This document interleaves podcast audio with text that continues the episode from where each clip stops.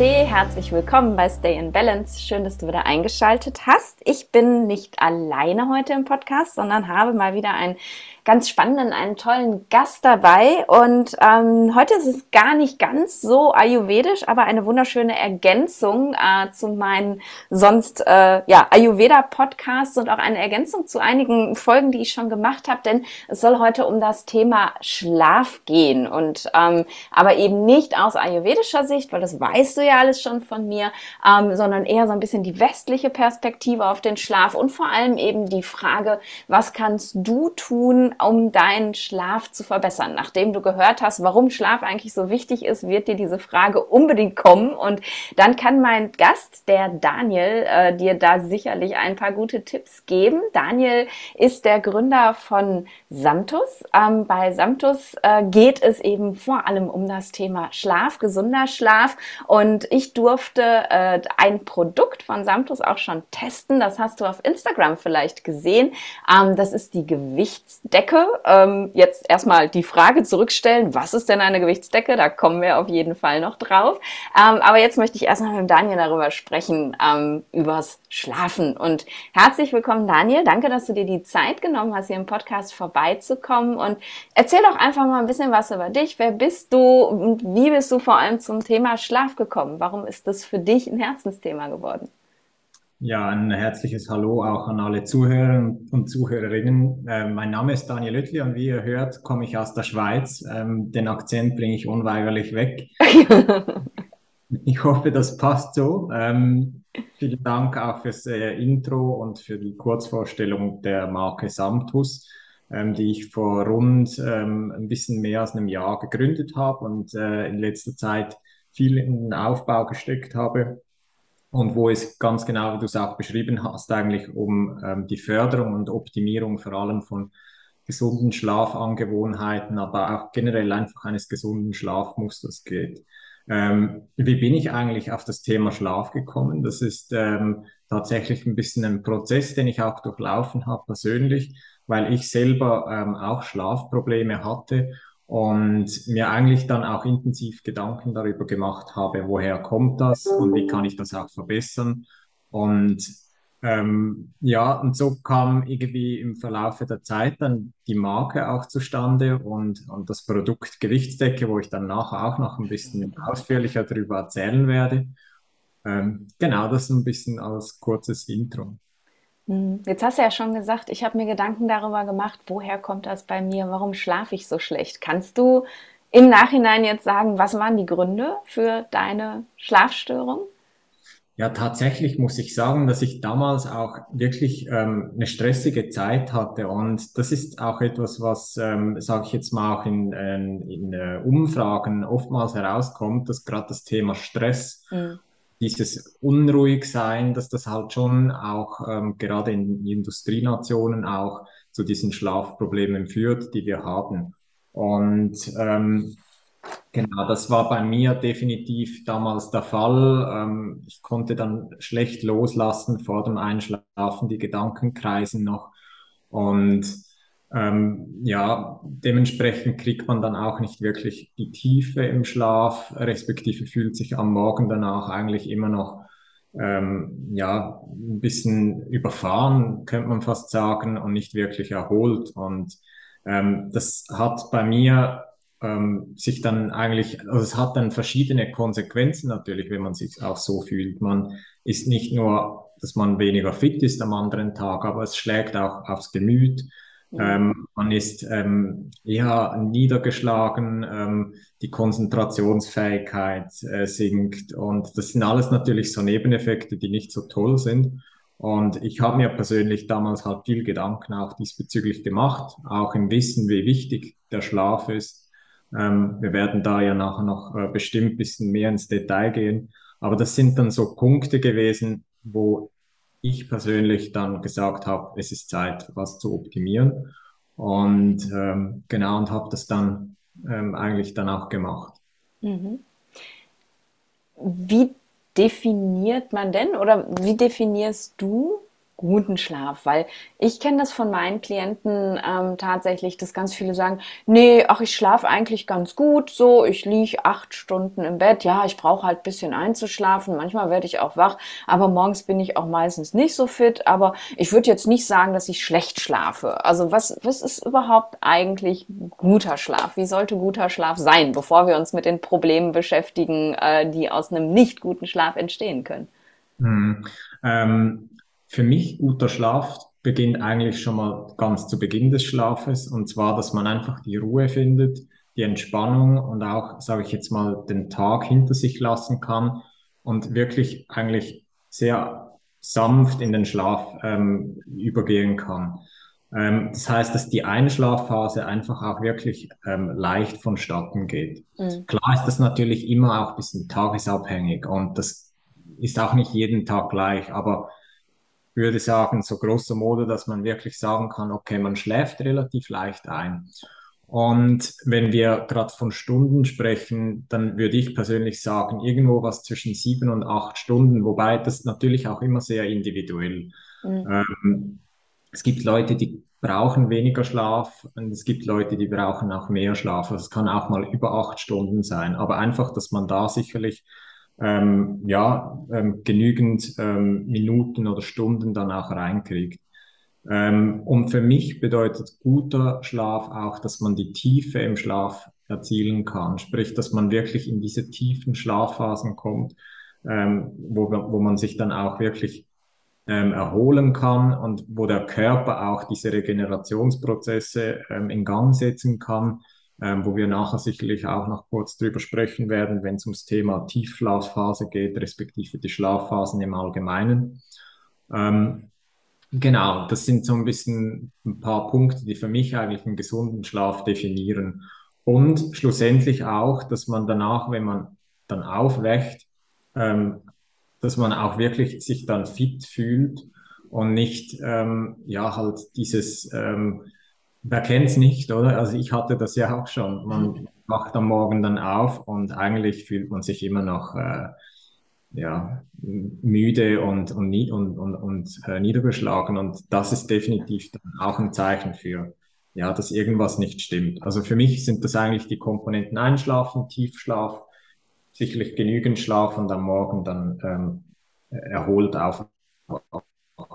Genau. Mm, mm. Okay, auf jeden Fall. Ähm, jetzt hast du gerade schon gesagt, ähm, es ist sehr unterschiedlich, ähm, wie viel Schlaf man braucht. Also manche brauchen acht Stunden, manche vielleicht ein bisschen mehr, manche ein bisschen weniger. Aber so, so ein ein generelles, ne, ach, ich komme mit fünf Stunden Schlaf hin, das ist wahrscheinlich nicht gesund. Ne? Weil ich, also ich glaube, viele laufen mit so einem Mindset rum, gerade wenn sie eben sehr äh, engagiert sind beruflich, wenn sie äh, viel zu tun haben mit der Familie oder so. Ach, äh, nee, mehr als fünf Stunden brauche ich nicht und gönnen sich eben diese Zeit auch tatsächlich gar nicht. Aber dauerhaft jetzt zum Beispiel nur fünf Stunden zu schlafen, wäre doch eher zu wenig tendenziell, oder? Ja, selbstverständlich ist das zu wenig. ähm, also es gibt ja auch dieses Sprichwort, schlafen kann ich, wenn ich tot bin. Und ganz mhm. ehrlich gesagt, jeweils, nee, eigentlich, ähm, ja, da, man kann schon so denken, nur bist du dann auch schon einen Schritt näher am Tod, weil ähm, es gibt zum Beispiel Untersuchungen, die gesagt haben, dass unser Körper mindestens mal vier Stunden Schlaf überhaupt braucht, ähm, um keinen fundamentalen Schaden zu nehmen und lebenswichtige Funktionen aufrechterhalten werden können. Und ähm, also wenn man drunter und nur schon, wenn man fünf, sechs Stunden, ähm, also längere Zeit darunter schläft, ähm, dann hat das einfach einen Impact auf den Körper. Und das mag jetzt vielleicht ähm, im ersten Moment, sage ich jetzt mal, für eine Nacht gar nicht so schlimm sein, aber wenn es dann halt immer und immer wieder passiert und über längere Zeit, da kommen dann die Konsequenzen auch zum Tragen und die kommen sehr schleichend und man bemerkt das teilweise noch gar nicht wirklich. Teilweise versucht man dann auch die Gründe anderswo zu suchen. Das mhm. können Mangelerscheinungen sein, das können aber auch ähm, psychische Probleme sein, wie Depressionen. Man versucht dann irgendwie zu verstehen, ja, woher kommt jetzt das eigentlich? Habe ich gerade psychisch eine schwierige Zeit, aber eigentlich muss man dann auch hinterfragen, ja, wie schlafe ich? Mhm. Und weil da passiert viele regenerative Prozesse, die dann, für die dann halt der Körper einfach keine Zeit mehr findet. Und ähm, deswegen ähm, zu wenig Schlaf hat definitiv ähm, ja auch negative Konsequenzen und ähm, sollte deswegen verhindert werden. Mhm. Genau. Erzähl mal ein bisschen was über diese äh, Prozesse, die während des Schlafens stattfinden. Also was macht der Körper da eigentlich ganz genau? Warum braucht er diese Tiefschlafphasen? Genau. Ähm, es gibt eigentlich, wenn wir mal den Schlaf ein bisschen sezieren, gibt es ja verschiedene Schlafphasen. Ähm, es gibt einerseits die Tiefschlafphase, die nennt man auch die Non-REM-Phase. Ähm, und es gibt die REM-Phase, ähm, das ist ein bisschen, sage ich jetzt, so die Traumphase. Mhm. Ähm, wenn man so einen Schlaf ähm, mal eigentlich so auf einem Zeitdiagramm anschaut, dann sieht man eigentlich, ähm, also da kann man Messungen machen anhand der, ähm, der Gehirnwellenaktivitäten auch. Und da sieht man eigentlich ganz klar, dass man eigentlich so ein bisschen erstmal in eine Einschlafphase kommt ähm, und dann in einen leichten Schlaf und dann in einen Tiefschlaf. Mhm. Und hier sprechen wir eigentlich dieser Non-REM-Phase. Also die unterteilt sich in diese drei Phasen. Ähm, früher gab es sogar noch eine vierte Subphase. Heute wird eigentlich in der Schlafforschung mit diesen drei Phasen unterschieden. Mhm. Und das ist eigentlich die Zeit, ähm, wo unser Körper dann auch Wachstumshormone ausschüttet. Ähm, zu der, zudem erneuert er die Zellen, repariert Gewebe, Muskeln, Knochen zum Beispiel auch. Ähm, das Immunsystem wird gestärkt, Wunden werden geheilt, Krankheiten werden bekämpft etc. Ja. Und die Non-REM-Phase ist ähm, außerdem auch sehr ähm, hilfreich und nützlich für die Erinnerung von neu Gelernten und die Verbesserung des Gedächtnisses. Und vielleicht hierzu auch eine kleine Anekdote. Ich kenne es noch selber damals aus dem Studium man lernt und paukt. Ähm, bei mir war das oftmals so, grad bei, gerade beim Auswendiglernen von irgendwelchen äh, Vokabeln, damals noch in der Grundschule oder ähm, im Studium dann irgendwelche Prozesse, ähm, ähm, die man irgendwie sich den Ablauf da einprägen musste und man lernt und irgendwie kommt das einfach nicht ähm, in den Kopf rein. Und legt man sich dann mal schlafen und am anderen Morgen äh, steht man wieder auf da ist es auf einmal viel präsenter. Mhm. Und tatsächlich werden halt im Schlaf, ähm, sage ich jetzt mal, eben das neu Gelernte wird verarbeitet und eigentlich auch geankert. Ähm, und genau, das, das geht eigentlich dann so vom, vom Hippocampus, sagt man, ähm, zur Hirnrinde äh, rüber, wo es dann wirklich eigentlich langfristig äh, gefestigt wird, das Neugelernte. Mhm. Genau, das mal ein bisschen so zur Non-REM-Phase. Und dann gibt es natürlich auch noch die zweite Schlafphase, die sogenannte REM-Phase. Wenn man jetzt sage ich den Schlaf in acht Stunden unterteilt, dann sind sechs Stunden in der Non-REM-Phase, also in der Tiefschlafphase, und ähm, zwei Stunden davon in der REM-Phase. Wenn man auch so ein Schlafdiagramm mal anguckt, das sind die, das ist eigentlich wie so eine, ein, ein wechselndes Auf und Ab. Also man wechselt auch immer wieder von den Tiefschlafphasen in die, in die Traumphasen, in die Tiefschlafphase etc. Mhm. Und durchläuft so eigentlich eine Nacht. Ähm, kurz zu dieser zweiten ähm, Schlafphase, der REM-Phase, die circa zwei Stunden jetzt ähm, ausmacht, wenn man von acht Stunden Schlaf spricht. Ähm, während dieser Phase findet eigentlich eine komplette Entspannung der Muskeln auch statt. Ähm, und die einzigen dafür umso intensiveren Bewegungen können tatsächlich unter den Augenlidern festgestellt werden. Und daher kommt eigentlich auch der Name REM, weil das Ganze steht für Rapid Eye Movement, also diese schnellen äh, Augenbewegungen. Und typischerweise werden in dieser Zeit Informationen und Geschehnisse, die in der Wachzeit aufgenommen wurden, vom Gehirn äh, verarbeitet. Ähm, und was auch sehr charakteristisch ist, und deswegen spricht man auch von der Traumphase, dass eigentlich während dieser Phase dann ähm, auch geträumt wird. Mhm. Der REM-Schlaf ist auch ähm, für die Lernfähigkeit zum Beispiel, das Erinnerungsvermögen, aber auch das kreative Denken ähm, von entscheidender Bedeutung. Und das äh, Gehirn nutzt diese Phasen auch, ähm, um Synapsen bilden zu können und Hirnstrukturen äh, aufzubauen. Außerdem, und das vielleicht noch zum Abschluss, hat es einen großen Einfluss auch auf die Emotionen sowie die Psyche. Und ähm, genau deswegen ist der Schlaf halt auch so fundamental wichtig, sage ich, für unseren mentalen und äh, psychischen Zustand. Mhm. Genau. Ja, das ist ja, wenn man sich das so anhört, alles Zeug, was man echt nicht missen möchte. Ne? Wenn man sich so überlegt, okay, das Immunsystem wird da irgendwie, äh, ne, äh, kann sich erholen, wird gepolt, wird regeneriert, der ganze Körper regeneriert sich, wir machen Zellteilung, wir machen Wiederaufbau, äh, Wachstumshormone, die wir brauchen, damit unser Körper überhaupt ne, am Leben bleibt, die Emotionsverarbeitung. Also das ist ja alles, das sind Sachen, die sind so, so essentiell fürs Leben im Endeffekt. Äh, da, wenn ich da drauf gucke, da denke ich mir so, Gott, jede Stunde Schlaf, die ich mir irgendwo klaue, oh mein Gott, ne? Also eigentlich brauche ich das ja wirklich essentiell alles. Das ist ja nicht einfach nur, ah, okay, ich bin müde, ich lege mich ins Bett und dann erhole ich mich und am nächsten Morgen bin ich wieder frisch, sondern das sind wirklich ja lebenswichtige Körperfunktionen, die da ablaufen und wenn die wirklich langfristig gestört werden, ähm, ist es eben kein Wunder, dass das auch Konsequenzen haben kann. Ne? Erzähl mal so ein bisschen ähm, dazu, was, was passiert, wenn jemand wirklich über einen längeren Zeitraum ähm, eine Schlafstörung hat. Also was können sich daraus für Krankheiten entwickeln?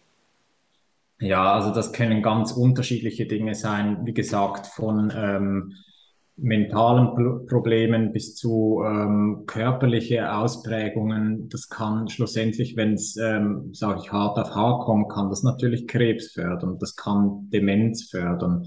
Ähm, man, man kann schneller altern. Ähm, die, das Leistungsvermögen sinkt, die Konzentrationsfähigkeit sinkt. Ähm, die Lust und Laune am Leben kann sinken. Mhm. Ähm, also das, das, Spektrum ist sehr breit von, ähm, was eigentlich durch schlechten Schlaf auch ausgelöst werden kann. Ja. Und vor allem das Trügerische an der ganzen Sache ist, dass das ja ein ziemlich schleichender Prozess ist. Wie ich ja. schon gesagt habe, wer kennt es nicht?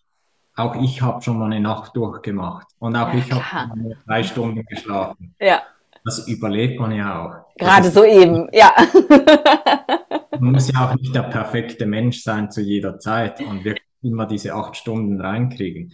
So ist es ja nicht. Aber wenn man das halt einfach über eine längere Zeit macht und sich damit auch immer ein bisschen abkämpft und dann denkt, ja, ich werde es schon irgendwann verbessern, ja, das hoffe ich, dass das dann passieren wird. Ähm, aber diese Prozesse im Körper und auch den, der Schaden, den der Körper nimmt, der kommt halt ähm, ja sehr ähm, schleichend daher. Mhm.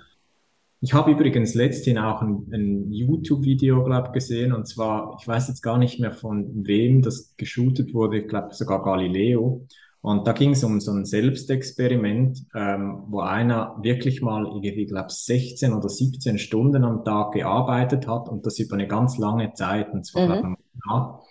Und das war richtig ähm, eindrücklich zu sehen, wie es dem immer schlechter ging. Mhm. Also jetzt nicht nur, der hat hat viel gearbeitet. Ich glaube, das Ziel war mindestens 100 Stunden pro Woche ähm, Arbeit reinzukriegen. Okay. Also von wegen Elon Musk arbeitet äh, 100 Stunden. Also das glaube ich ist mehr auch ein bisschen Marketing-Gag. Also der hat wirklich gelitten und ja. der hat ähm, also der hat auch selber gesagt, äh, halt wie wichtig schlussendlich der Schlaf ist und dass man auch sich einfach diese Ruhephasen gönnt und irgendwann in Entspannung auch kommt und nicht nur immer ständig unter Strom und Stress äh, steht. Genau. Mm, mm. Vielleicht ja, auch noch weitere Punkte, die ich erwähnen kann. Du hast ja, ja, gefragt, was bedeutet es, nicht gut schlafen zu können oder Schlafprobleme. Also auch ähm, das Immunsystem, ähm, wie gesagt, es wird ja gestärkt im Schlaf. Mhm. Und das ist für uns ja so ein körpereigenes Schutzschild. Und ja, dann wird man vielleicht auch häufiger krank oder ähm, ja, und, und holt sich halt hin und wieder einen Infekt. Das kann natürlich auch andere Gründe haben. Ich sage nur, der Schlaf hilft wirklich auch, dieses. Immunsystem zu stärken.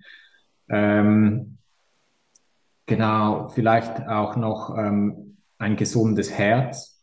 Ähm, ja. gab eine interessante Studie in Norwegen beispielsweise ähm, mit 54.000 Teilnehmern, die einen Zusammenhang gezeigt hat zwischen dem Schlafmangel und einem schwachen Herzen. Krass. Ähm, das ging damals so, und zwar Personen, die ähm, unter Ein- und Durchschlafproblemen litten, entwickelten nach einer Beobachtungszeit von elf Jahren, also es war eigentlich über ein wirklich lang, ja. Die haben das über einen langen Zeitraum eigentlich beobachtet und diese Personen haben drei bis viermal häufiger Herzschwächen eigentlich ähm, dann gezeigt und zwar ganz unabhängig davon, ähm, ob andere Herz-Kreislauf-Risikofaktoren noch vorhanden waren, wie mhm. zum Beispiel Rauchen, was ja einen negativen Impact hat auch auf die Blutgefäße und, und aufs Herz, äh, aufs Herz schlussendlich. Ja.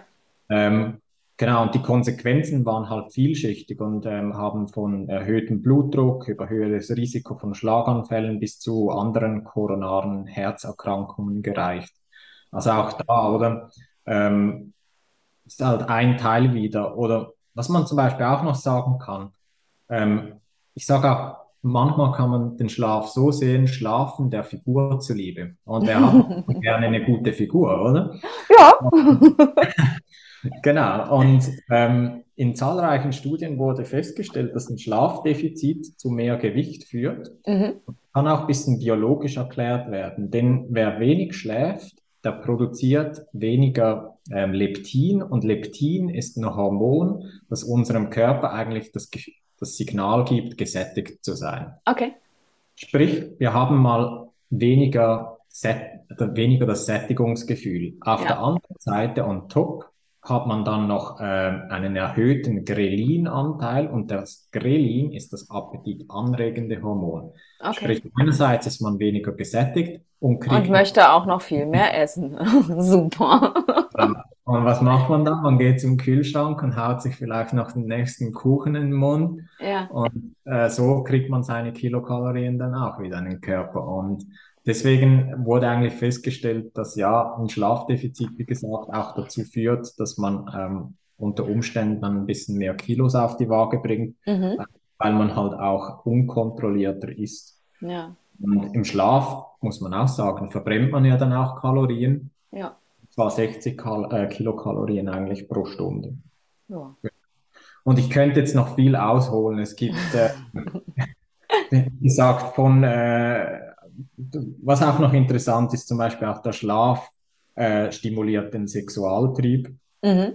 Ähm, da haben Studien auch gezeigt, dass Menschen, die weniger Schlaf bekommen, tendenziell weniger Interesse an Sex haben. Mhm. Und gerade auch beim Mann zeigen sich zum Beispiel bei chronischer Insomnie oder Schlafproblemen auch abnehmende Testosteronwerte. Okay, wow. Also sieht man wirklich, wie direkt der, der Impact auch auf unsere Hormone, auf der, den Körperhaushalt der Hormone letztlich ist. Ne? Wahnsinn. Ganz ja. genau. Und deswegen sage ich auch immer, der Schlaf ist einfach schlussendlich auch ein Teil des Ganzen, dass sobald das halt auch, sage ich jetzt mal, gestört ist und ein bisschen aus dem Gefüge kommt, da kommen dann auch andere Sachen aus dem Gefüge, wie zum Beispiel ähm, ein gesundes Hormonhaushaltsmanagement oder äh, vielleicht sogar Vitamin- und Vitalstoffmanagement äh, mhm. innerhalb des Körpers. Und das sind halt so, der Körper ist ein sehr sensibles und feines Instrument. Ja, absolut. Dann eigentlich jedes Zahnrad ineinander greifen. Ja. Und wenn da halt, sag ich jetzt mal, auch die Komponente Schlaf gestört ist, dann kann das schon weitreichende Folgen haben, nicht nur halt jetzt in Bezug auf, ich fühle mich wach, sondern das kann dann bis zum Hormonhaushalt gehen. Ja, das finde ich ganz, ganz wertvoll, dass du das gesagt hast, weil ich glaube, dass ähm, das machen sich viele Menschen einfach gar nicht klar, wie diffizil diese, diese Maschine ist, in der wir da leben, sozusagen. Viele, und weil der Körper ja uns scheinbar suggeriert, sehr viel auszuhalten. Ne? Wir können ja wirklich über eine lange Zeit wirklich ziemlich viel Mist mit uns anstellen und trotzdem fallen wir ja nicht einfach tot um. Und viele Folgen, die eben aus Mist mit uns anstellen entstehen, sind ja auch erst Spätfolgen. Also wir merken lange auch gar nicht, dass irgendwas nicht in Ordnung ist ist und sich eben immer wieder bewusst zu machen, hey, da muss so viel optimal in meinem Körper, ne? jedes Zahnrad muss optimal ineinander greifen, damit ich wirklich auch lange gesund sein kann und gesund bleiben kann.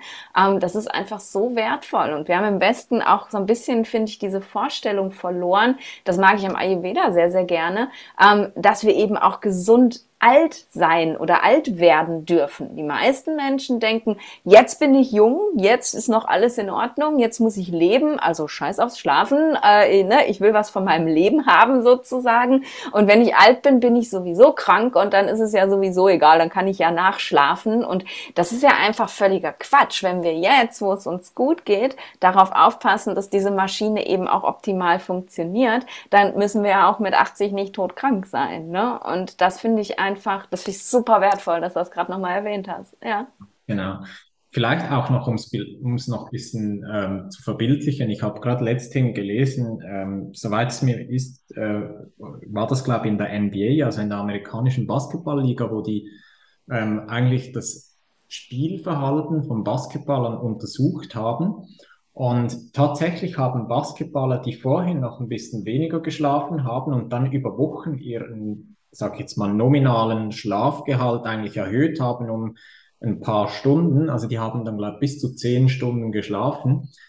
Deren Spiel wurde auf allen Ebenen schneller. Die waren reaktionsfähiger, die waren schneller, die haben mehr Drei-Punkte-Körbe geschossen, die haben, ähm, die waren agiler, die haben mehr Steals gehabt, die waren einfach ein kompletterer Spieler. Ja. Und das ist jetzt nur das Thema Sport. Und, aber nichtsdestotrotz sieht man, jetzt bei diesen Profisportlern hat dieses mehr Schlaf halt gleich auch einen Impact gehabt ja. in der persönlichen Leben. Und das kann auch bei uns, sage ich jetzt nicht Profisportler natürlich der Fall sein. Auch wir können dann profitieren von, wir sind präsenter im Leben, wir sind glücklicher, wir sind ähm, vielleicht auch in de, im zwischenmenschlichen Leben ja. ähm, eine andere Person. Wir hören vielleicht auch eher mal zu. Ähm, also hat ganz viele Komponenten.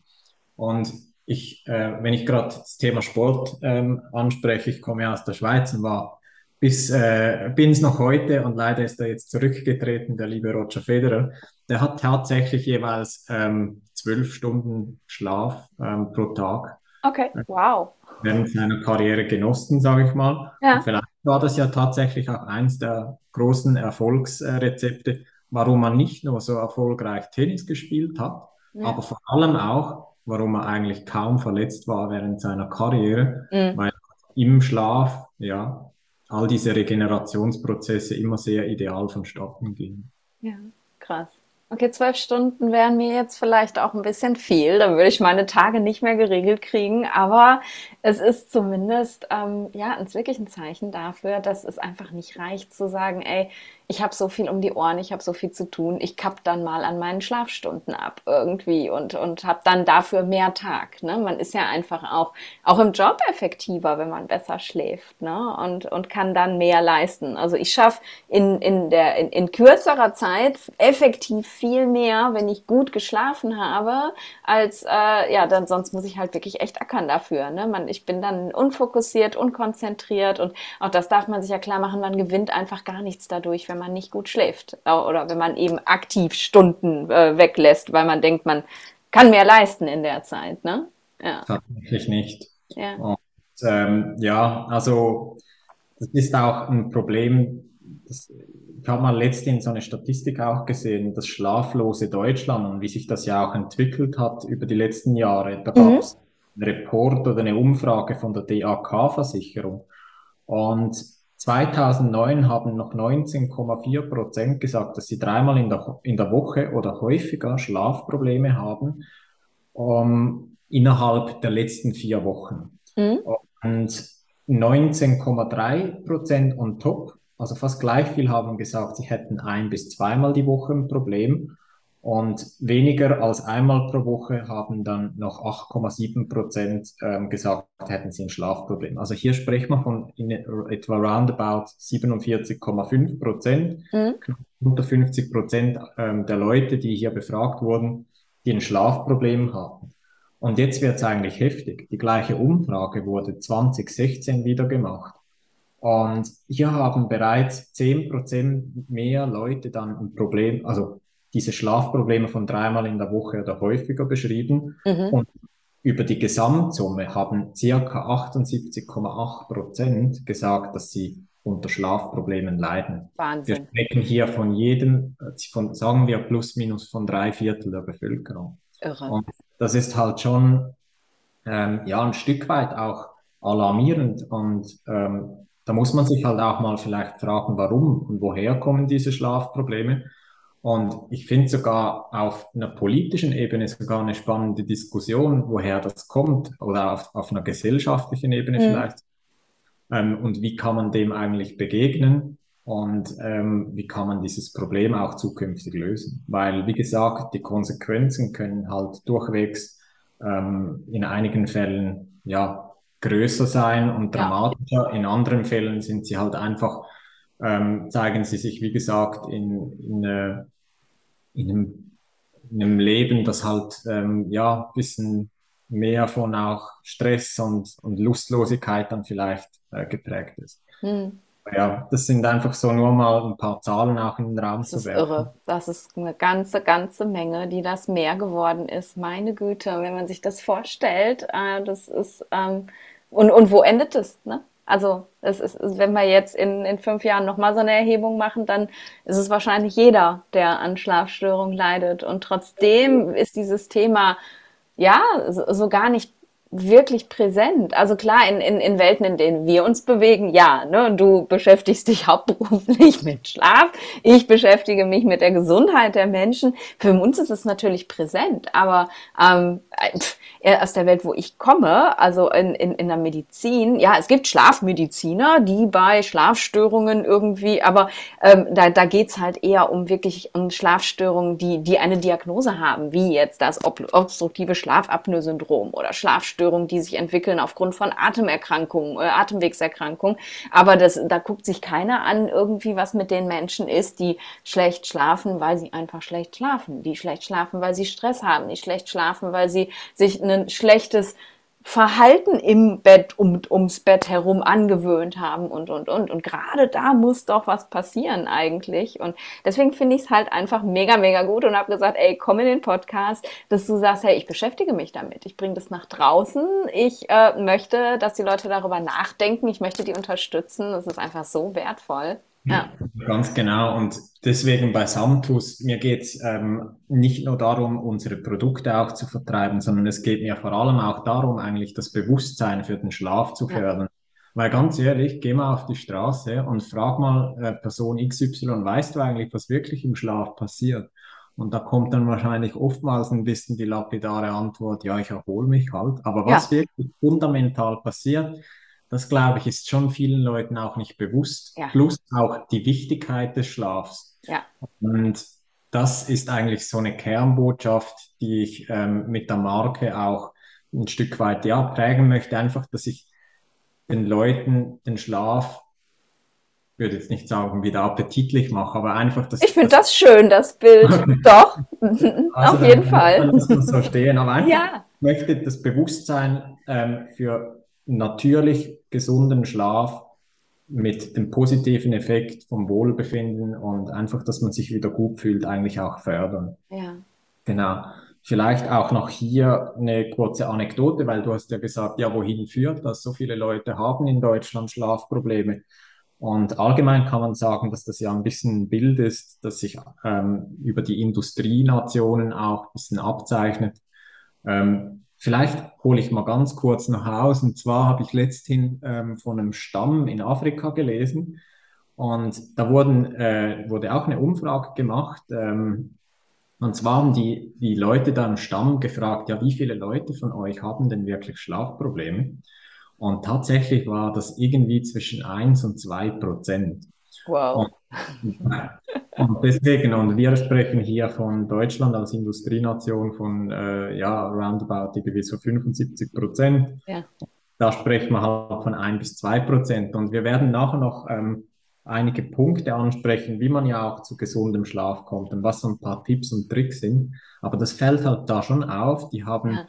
die sind halt, ähm, ja, noch ohne Blaulicht. Die haben weniger Stress. Ähm, die haben ähm, ja, wie gesagt, dieses Handy nicht vor dem Schlaf. Ähm, die, die haben vielleicht auch ein bisschen die perfektere Umgebung. Es gibt übrigens auch Studien, ähm, wo man analysiert hat, dass zum Beispiel beim Campen schläft man einerseits früher ein, aber man kommt auch viel eher in diesen, in diesen ruhigen Tiefschlaf, einfach weil man halt diesen Licht von überall auch nicht so ausgesetzt ist. Mhm. Und ähm, ja, vielleicht erklärt das einfach so ein bisschen, warum auch jetzt zum Beispiel dieses Urvolk ähm, ja, diesen, diesen äh, eher gesunden Schlaf äh, wahrnimmt. Ähm, um vielleicht noch kurz zu den Konsequenzen zu sprechen äh, zu kommen. Ja, wie lösen Leute denn heutzutage teilweise auch ihre Schlafprobleme? Und beispielsweise in Amerika ähm, das wurde in einem Buch beschrieben von Matthew Walker, das ich übrigens jedem sehr ans Herzen legen kann. Das Buch heißt Das große Buch vom Schlaf. Ähm, komplett unbezahlte Werbung, aber einfach ein tolles Buch ähm, mit sehr vielen Background-Informationen zum Thema Schlaf und man geht auch wirklich in dem Buch in die Tiefe und das hat einige Aha-Effekte auch bei mir persönlich ausgelöst wo man so wirklich denkt, ah ja, das habe ich eigentlich schon erlebt, war mir dessen gar nicht so bewusst. Mhm. Jetzt macht es eigentlich Sinn. Und dieser Matthew Walker, der beschreibt eigentlich auch, dass in Amerika beispielsweise fast ähm, 10 Millionen Amerikaner ein schlaffördendes Mittel jeden Monat nehmen. Krass. 10 Millionen, ja. Und die Tendenz ist steigend. Und er sagt, das ist absolut alarmierend, weil die Einnahme solcher Verschreibungspflicht, verschreibungspflichtiger Medikamente bewirken eigentlich keinen natürlichen Schlaf, sondern ja. können Gesundheit eher schaden und erhöhen auch das Risiko schlussendlich für lebensbedrohliche Krankheiten. Ja. Und tatsächlich war es früher so, dass ähm, also die früheren Schlafmittel waren eigentlich nichts anderes als stumpfe Werkzeuge, die einen so ein Stück weit betäuben lassen und statt den natürlichen Schlaf zu fördern. Ja. Die heutigen neueren Schlaftabletten wirken ähnlich, ähm, rufen mittlerweile allerdings ein bisschen weniger diese starken Betäubungen auch hervor. Aber was sowohl eigentlich alte als auch neue Schlaftabletten gezeigt haben, beide zielen ähm, genau auf das System im Gehirn, ähm, das unter anderem auch der Alko Alkohol angreift. Und zwar ja. sind das die Rezeptoren, die verhindern, dass die Gehirnzellen feuern und somit zählen sie eigentlich zur gleichen Medikamentenklasse, nämlich den Sedativen. Mhm. Und ähm, die Schlaftabletten setzen eigentlich die höher entwickelten Regionen des Gehirnkortex schlussendlich effektiv außer Kraft. Ja.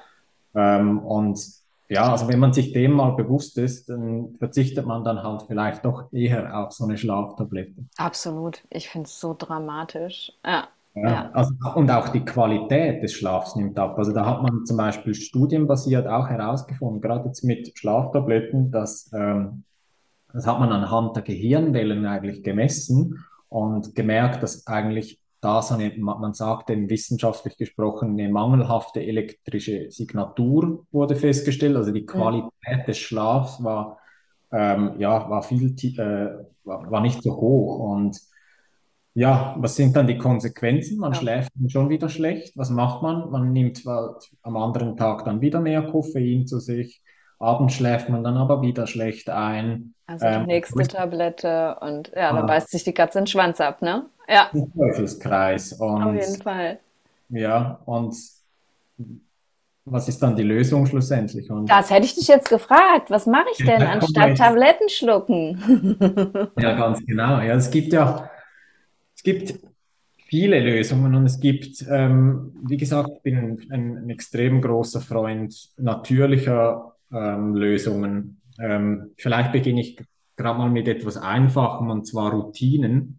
Ähm, wir stehen ja eigentlich alle immer zur gleichen Zeit auf, ähm, zumindest unter der Woche. Ähm, aber wichtig ist einfach auch, dass man zur gleichen Zeit ins Bett geht. Mhm. Sprich, dieser dieser Rhythmus, wann schlafe ich eigentlich und wie lange schlafe ich, der sollte im bestmöglichen Fall einer sehr klaren Routine folgen. Das hat mhm. einfach auch einen positiven Effekt auf unseren Körper. Und ähm, hierzu auch noch eine kleine Anekdote. Es gab letzthin eine Studie von Calm.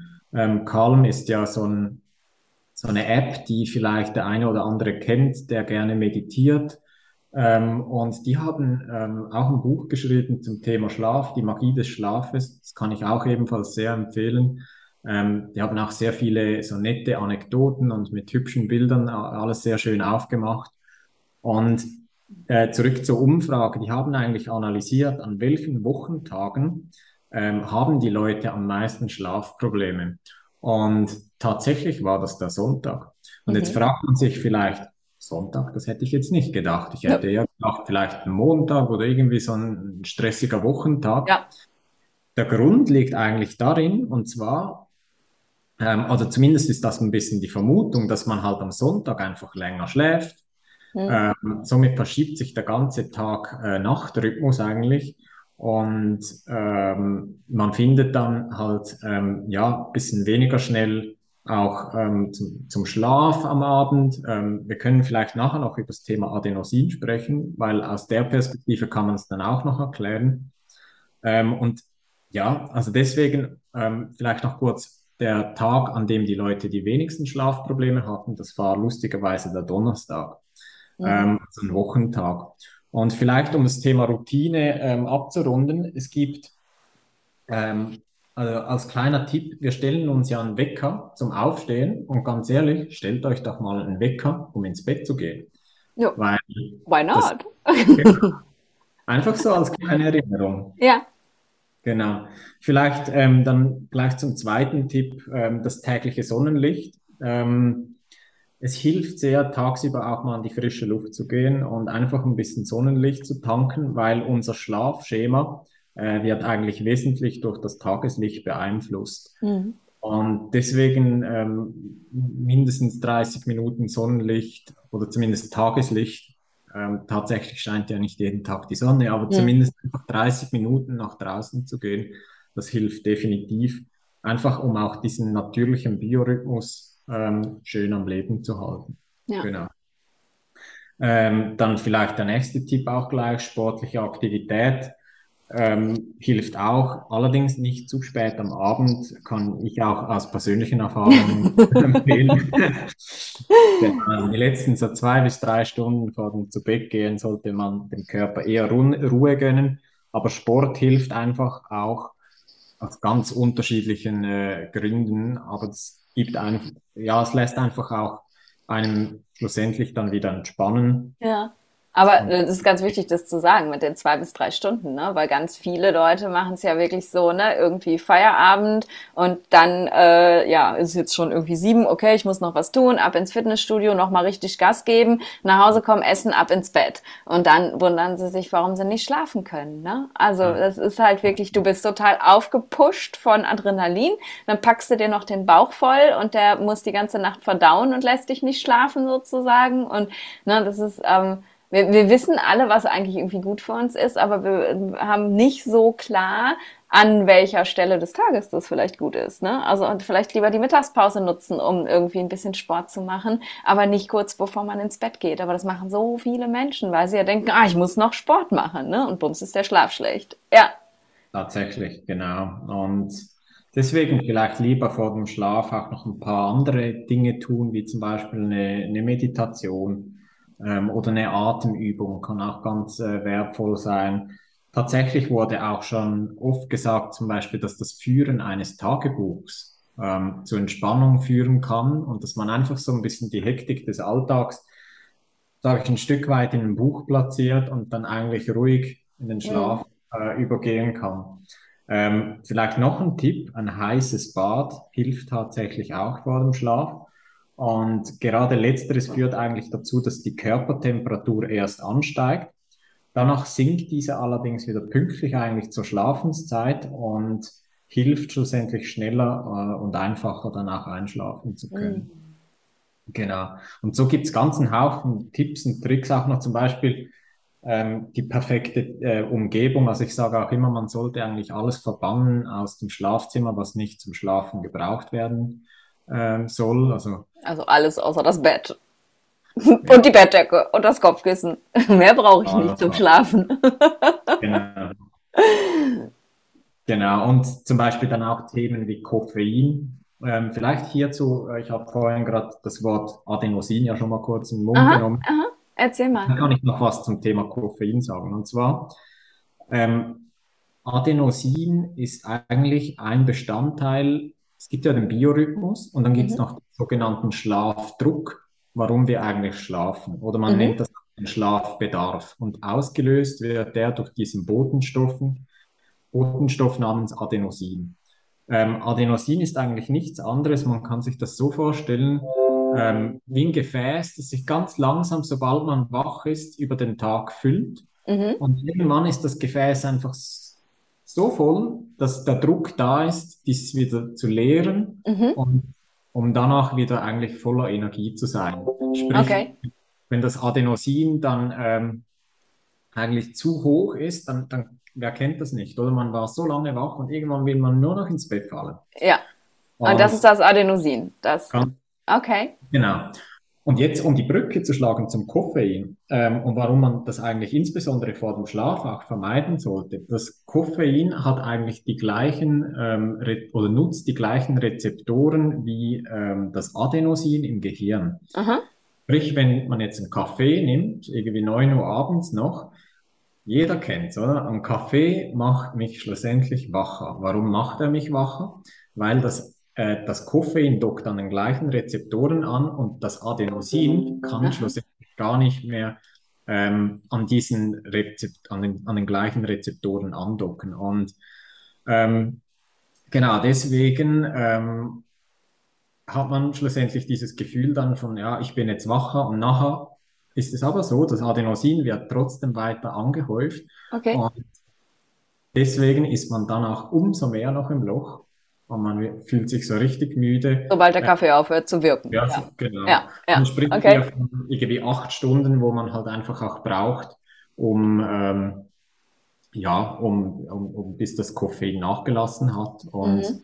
deswegen sage ich auch immer, ähm, auf Koffein verzichten, ähm, gerade vor dem Schlaf. Ja. Ja, und äh, generell, ne? Also wenn ich jetzt drüber nachdenke, ähm, ich, äh, ja, da dockt, da dockt was an meinen Hirnrezeptoren an, wo eigentlich was ganz anderes andocken sollte normalerweise. Also das heißt, äh, ich, ich greife da in einen ganz natürlichen Zustand ein, einen ganz natürlichen Vorgang, den mein Körper ja eigentlich auch braucht und verscheucht das Adenosin, was da hingehört und packt da Kaffee hin. Das ist ja auch echt nicht schön. Also was tun wir uns da an? Also nicht nur der Kaffee vorm Schlafengehen, auch generell. Ne? Also ich, äh, wenn ich morgens aufstehe und das erste, was ich denke, ist boah Kaffee ähm, und dann fange ich ja schon an, meinen ganzen Rhythmus durcheinander zu bringen, weil eigentlich sollte ja dann das Adenosin anfangen, eben seine Wirkung zu entfalten, aber ich lasse es gar nicht und dann schütte ich noch einen Kaffee hinterher hinterher, weil ja das nächste Loch kommt und dann noch ein Kaffee und uh. Und ja. jetzt weiß ich auch, warum ich so viel Kaffee immer hinterhergeschüttet habe. Also heute geht's mittlerweile, aber früher, als ich noch in der Klinik gearbeitet habe, ich habe acht bis zehn Tassen am Tag getrunken. Ich habe halt jedes Mal, wenn die Rezeptoren frei geworden sind, gefühlt wahrscheinlich wieder neues Koffein draufgeschüttet, damit ich bloß nicht müde werde und kam dann nach Hause und äh, bin dann irgendwann einfach wie ein Toter umgefallen, weil ich wahrscheinlich diese komplette Adenosinflut dann auf einmal bekommen habe und Ende, ne? Irgendwie. Genau. Wie so ein gefällter Baum. So, äh, ich, ich komme ins äh, Schlafzimmer, das Bett guckt mich an, ich gucke das Bett an und wir fallen uns in die Arme. Bumm, Nadine weg. Ja, es erklärt, es erklärt einiges. Ich glaube, ich muss mir einen Kaffeekonsum nochmal überdenken. ja. Krass. Ja, danke für die ja. Info. Und dann natürlich, ähm, vielleicht können wir jetzt mal ein bisschen auch über die Gewichtsdecke noch im Unbedingt, ja, deswegen habe ich dich ja eingeladen, weil ich bin ja äh, der, dein, dein größter Fan sozusagen der Gewichtsdecke. Ja. Natürlich nicht nur deswegen, mir war es eben wichtig, über all das zu sprechen, aber eben wirklich auch darüber, ähm, anstatt sich eine Tablette reinzuschmeißen, was kann ich denn noch eben machen? Und da finde ich einfach, ich finde die so wertvoll, diese Decke. Also wirklich, wirklich, erzähl mal. Ja, da vielleicht drehen wir den Spieß um. Erzähl du mal, weil du hast ja schon mal ausprobiert. Mhm. Ähm, du hast ja, wie gesagt, äh, schon berichtet, dass du sehr zufrieden warst. Vielleicht kannst ja. du ja mal kurz erzählen, inwiefern es ja einen Einfluss auf deinen Schlaf gehabt hat. Und ich werde danach das Ganze noch, sage ich, ein bisschen technisch abrunden und auch erzählen, was passiert denn wirklich, wenn man so eine Gewichtsdecke verwendet weil da geht eigentlich schon eine ganze Menge im Körper, die auch wirklich einen positiven Effekt schlussendlich hat. Und vielleicht kannst du erstmal so aus einer Benutzerperspektive das Ganze erklären. Ja, also für mich ist ähm, die Decke nicht mehr wegzudenken mittlerweile. Ich war am Anfang so ein bisschen kritisch und habe gedacht, oh, erstmal, äh, wahrscheinlich ist mir das zu schwer so. Und was soll das eigentlich bewirken? Und also ich habe es einfach, ich habe es wirklich kritisch angeguckt. Ich war jetzt nicht so, ah, super. Ähm, und muss aber sagen, dass ich sehr, sehr schnell von der Wirkung überzeugt war. Ich ähm, bin Mensch, ich habe es sehr, sehr gerne. Ähm, sehr gemütlich im Bett. Also ich baue eigentlich immer irgendwie Höhlen mit allem, was so im Bett ist. Und ähm, in dieser Decke äh, fühle ich mich halt wirklich, ich sage immer gerne wie in so einem Kokon. Ich fühle mich so, so eingehüllt, ich fühle mich so sicher und das gibt mir ein ganz, ganz beruhigtes Gefühl tatsächlich, mit dem ich besser in den Schlaf komme. Das ist das eine. Ähm, und was sich eben bei mir sehr positiv auswirkt, und das hat auch wirklich einen ganz körperlichen Grund, ich bewege mich unter dieser Decke deutlich weniger. Also es ist so, dass ich, ähm, ich habe eine, eine Arthrose, also einen Verschleiß in der Hüfte durch eine angeborene Fehlstellung der Hüfte. Und ähm, wenn ich mich nachts oder auch tagsüber, da kann ich es kontrollieren, wenn ich mich nachts auf den Rücken drehe, ähm, dann liegt meine Hüfte in so einer doofen Position, dass ich Schmerzen davon bekomme. Und deswegen bin ich, habe ich eigentlich seit bestimmt zwei Jahren einen völlig zerhackten Schlaf gehabt, weil ich nämlich auch ein Mensch bin, der sich sehr viel dreht. Ähm, ich bin einfach sehr bewegt, auch äh, tags wie nachts. Und durch dieses ständige Drehen ähm, habe ich mich halt ständig wach gemacht. Und seit ich diese Decke habe, drehe ich, also ich bewege mich einfach deutlich weniger, weil ich zum einen nicht mehr wach werde, weil ich irgendwo zuppeln muss, weil mal wieder ein Fuß raushängt oder die Decke sich verdreht hat. Die bleibt einfach da liegen, wo du sie hingelegt hast. Und dieses Gewicht scheint mich wirklich am Drehen auch zu hindern. Also ich scheine nicht mehr diesen Impuls zu haben und äh, von vorher irgendwie sieben bis acht Mal pro Nacht wach werden und mich drehen müssen wegen Schmerzen, habe ich es jetzt vielleicht noch ein ein oder zweimal äh, und das ist für mich, das ist was, das ist life-changing. Also ich weiß tatsächlich, wie sich Schlafstörung anfühlt. Ich habe alles versucht, um das hinzubekommen und habe es eben nicht auf natürlichem Weg hinbekommen. Und seit ich die Decke habe, äh, wie gesagt, ich bin dein größter Fan. Also es hat sich so viel zum Positiven verändert durch diese Decke. Eben was ich, wie du das sagst, was ich eben auch in meinem Alltag spüre, ne? dass ich wirklich wacher bin, fokussierter bin, attenter bin, fröhlicher bin, ähm, weil, weil ich einfach wieder schlafe. Ne? Das ist so wertvoll.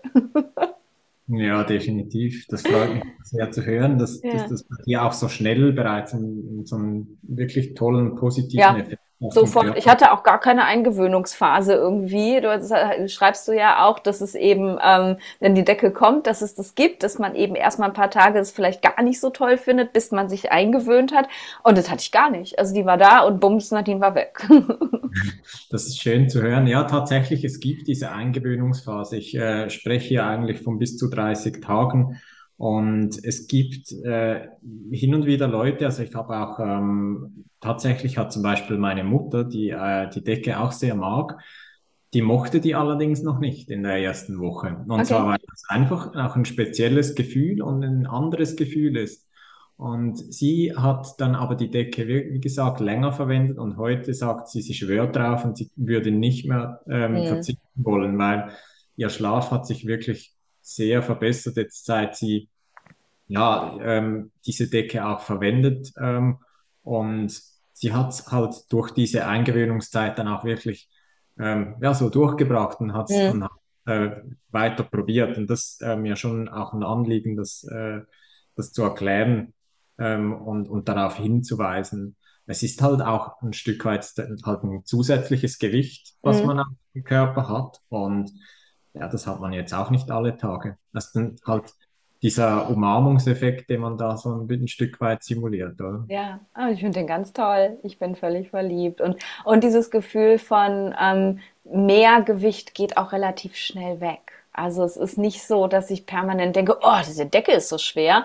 Ähm, für mich fühlt sich das mittlerweile ganz normal an. Also ich finde es mhm. tatsächlich, wenn ich dann mal hin und wieder ohne die Decke schlafe, weil ich irgendwie äh, vergessen habe, sie mit reinzuschleppen oder zu faul war oder wie auch immer, dann finde ich es eher sogar komisch, mittlerweile unter einer normalen Decke zu liegen, in Anführungsstrichen, weil es, es fühlt sich halt falsch an. Also es ist, äh, ja, der Gewöhnungseffekt ist wirklich relativ rasch dann da gewesen, dass sich das einfach normal anfühlt. Ja.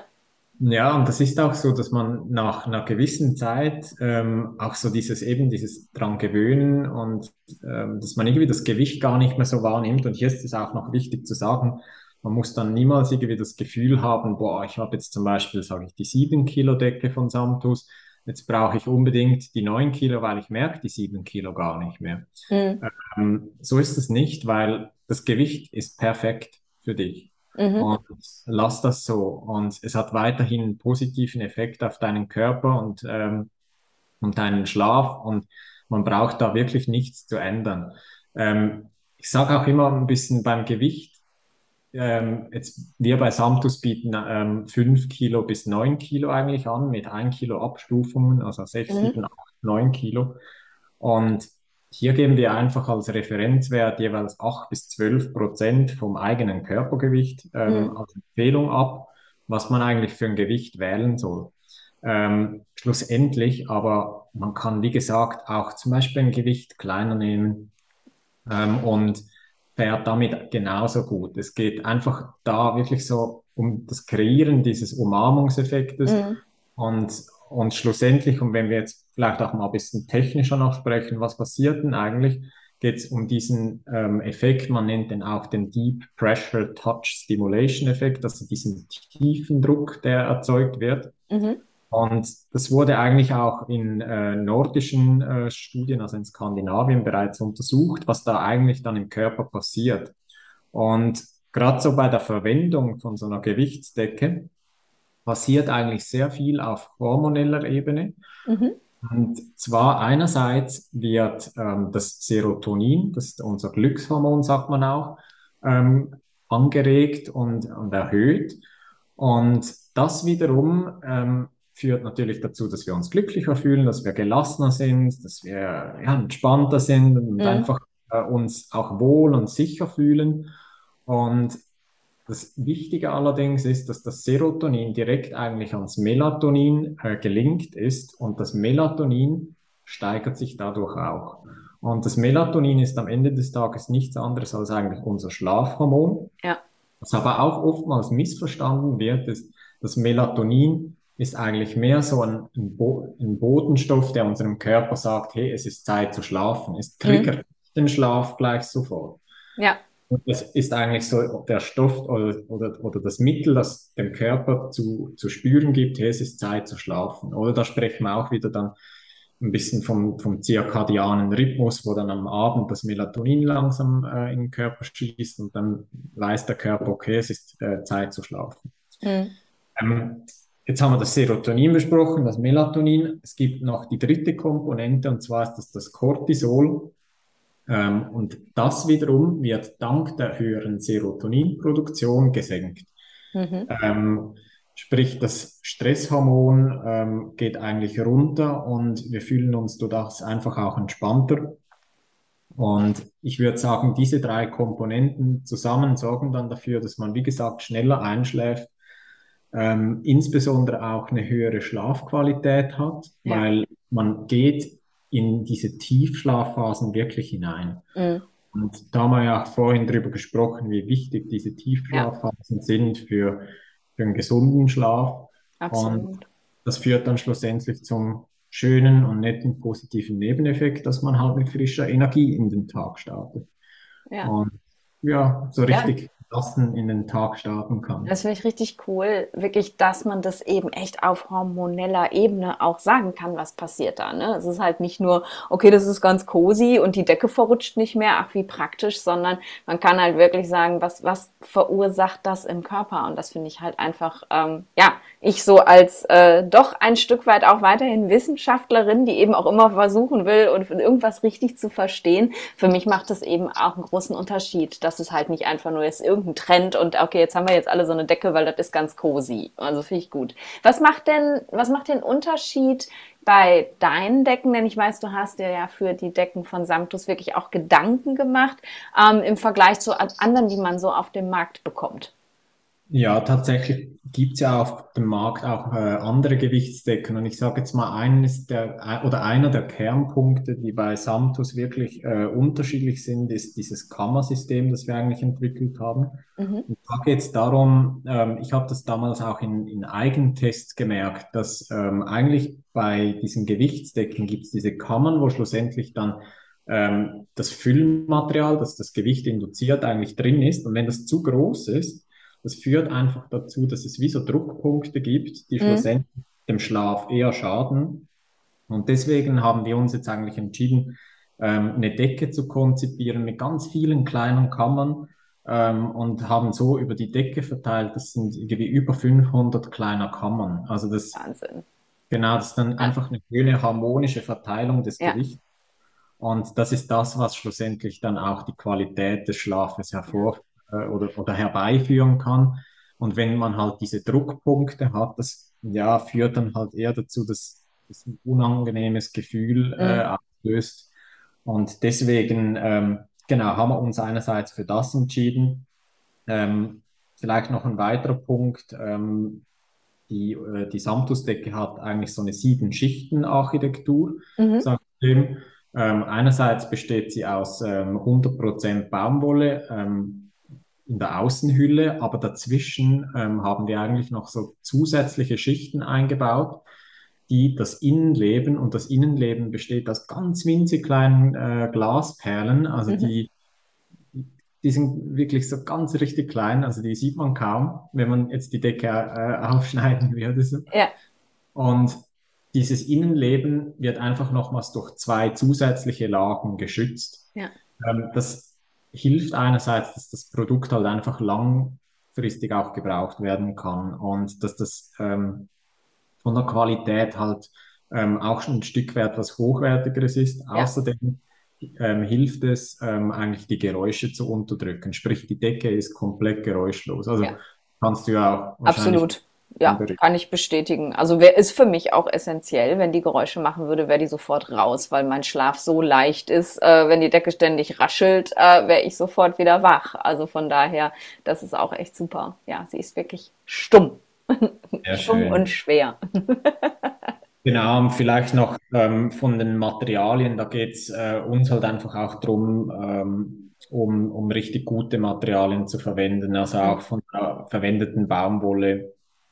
Ähm, und ähm, worauf wir auch zum Beispiel jetzt einen, großen äh, Wert legen, sind ähm, eigentlich Zusammenarbeiten auch mit ähm, Instituten und ähm, Instituten, die auch Zertifikate zum Beispiel dann rausgeben im Sinne von zum Beispiel wir vertrauen auf Ökotex Mhm. ähm, oder wir vertrauen auf den TÜV Süd, der auch vor Ort ähm, die ganzen Fabrikationsprozesse ähm, sich anguckt, Ja, um und das ist mir auch persönlich als, als Gründer der Marke Samtus wichtig, dass da einfach die Qualität stimmt und dass der Kunde schlussendlich ein Produkt nach Hause kriegt, wo er wirklich ähm, langfristig Freude dran haben kann.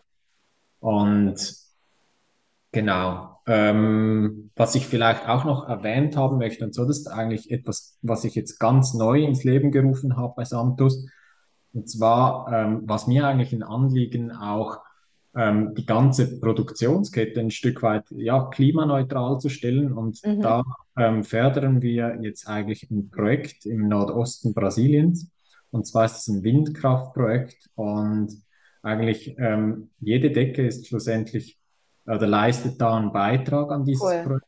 Und ja, das hilft einfach da der lokalen ähm, der, der lokalen Umgebung und den Leuten da ähm, einerseits von sauberer Energie Ja, profitieren können und nicht mehr auf fossile Energien ähm, ähm, umschwenken zu müssen. Und andererseits gibt es halt denen auch die Möglichkeit, ja, wieder Arbeitsstellen zu kreieren, ähm, Bildung gefördert, genau. Und da bin ich ehrlich gesagt ganz glücklich darüber, dass das jetzt geklappt hat.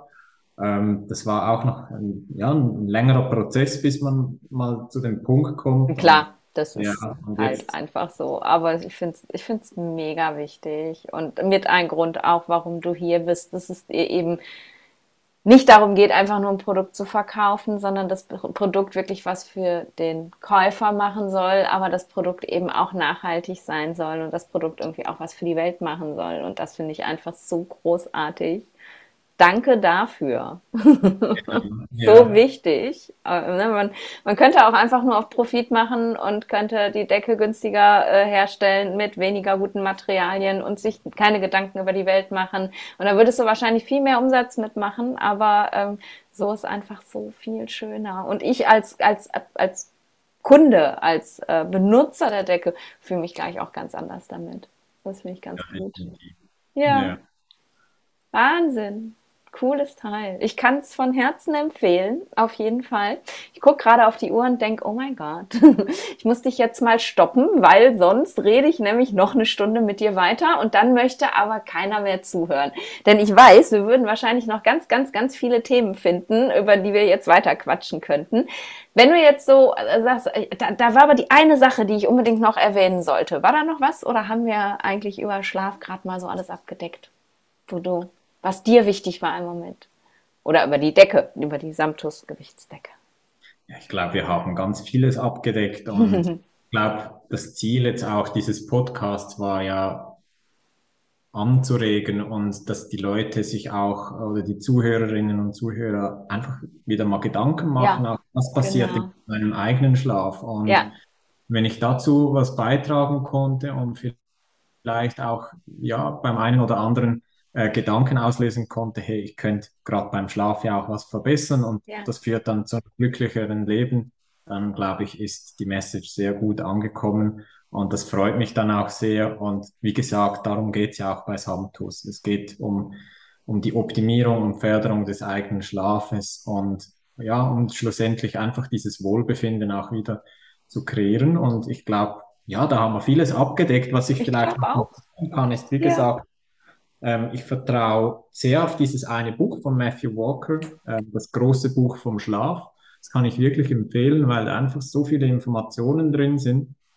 Und genau, Wer, da, wer sich weiter vertiefen möchte, äh, das packe ich einfach mal mit in die Show Notes rein, ähm, den Titel des Buches. Ich werde nur den Titel hinschreiben äh, und keinen Link drunter setzen, weil wir ja nicht irgendeine Plattform unterstützen wollen, wo man das bestellen kann. Aber Titel und Autor wird dann in den Show Notes sein, genauso wie äh, ihr eben auch den Instagram-Account und natürlich die Website von Samtus finden werdet, wenn da äh, Interesse besteht, sich einfach noch weiter zu informieren und Jetzt danke ich dir von Herzen, dass du hier warst, dass du all dein Wissen geteilt hast. Und es ist echt jede, jede Menge Wissen, dass du da hast über den Schlaf und uns die Decke vorgestellt hast. Und ja, danke für deine Zeit und deine wertvolle Arbeit, lieber Daniel. Ja, ich habe zu danken, Nadine. Es war mir ein Vergnügen, es war mir ein Fest, ähm, ja, über den Schlaf zu philosophieren. Und ähm, ich hoffe, wie gesagt, dass ich den einen oder anderen auch ähm, anregen konnte, sich Gedanken zum eigenen Schlaf zu machen. Ich glaube schon. Ja. Mich hast du auf jeden Fall angeregt, über den Kaffee nachzudenken. Ja. das ist auch mal ganz gut. Dann Nicht über den grünen Tee nachdenken, weil tatsächlich mag ich Kaffee gar nicht. Ich habe es dann. Der grüne Tee ist genauso schlimm. Na dann. Alright eine gute Zeit. Schlaf schön, jetzt natürlich nicht um die Uhrzeit, aber generell und danke dir nochmal und mach's gut. Du auch, vielen